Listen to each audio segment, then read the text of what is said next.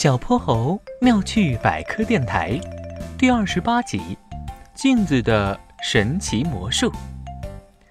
今天的手工课要做一个万花筒，龙小白和哼哼猪分在了同一组，而小泼猴和河马憨憨分在了另外一组。龙小白和哼哼猪暗暗较劲儿，决定和小泼猴和憨憨他们组比拼一下。看着满桌的手工材料，哼哼猪有点手足无措，不知道从哪里入手，急得都快冒汗了。龙小白早就弄明白了制作原理，他不慌不忙，胸有成竹，像一个科学老师似的跟哼哼猪说：哼哼猪，让我们开始吧。第一步，拿起你左手边那三条细长的长条形镜子，把它们的镜面朝内拼成一个三角形的三棱镜哦，然后把它们用透明胶带固定起来。第二步，把三棱镜塞进你右手边的卷纸筒里，把彩色的纸屑轻轻地放在三棱镜筒里。第三步，用你面前的两个圆圆的镜片把纸筒的两头封住，固定好。注意，一片是毛玻璃，一片是透明玻璃，透明玻璃上有一个小小的观察孔，这样我们就做好啦，简单吧？哼哼猪乖乖的配合，居然很快就做好了。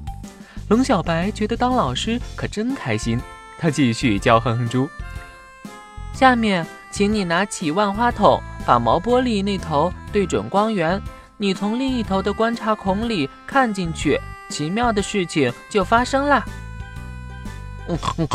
遵命，龙小白老师。哼哼猪又乖乖地照做了。当他从观察孔里望进去，顿时惊呆了，太美妙了！当光线在三棱镜的折射下，仿佛被施展了魔法，万花筒里盛开了五彩斑斓、绚丽多姿的花朵，轻轻地转动一下，花朵又变了模样，好神奇！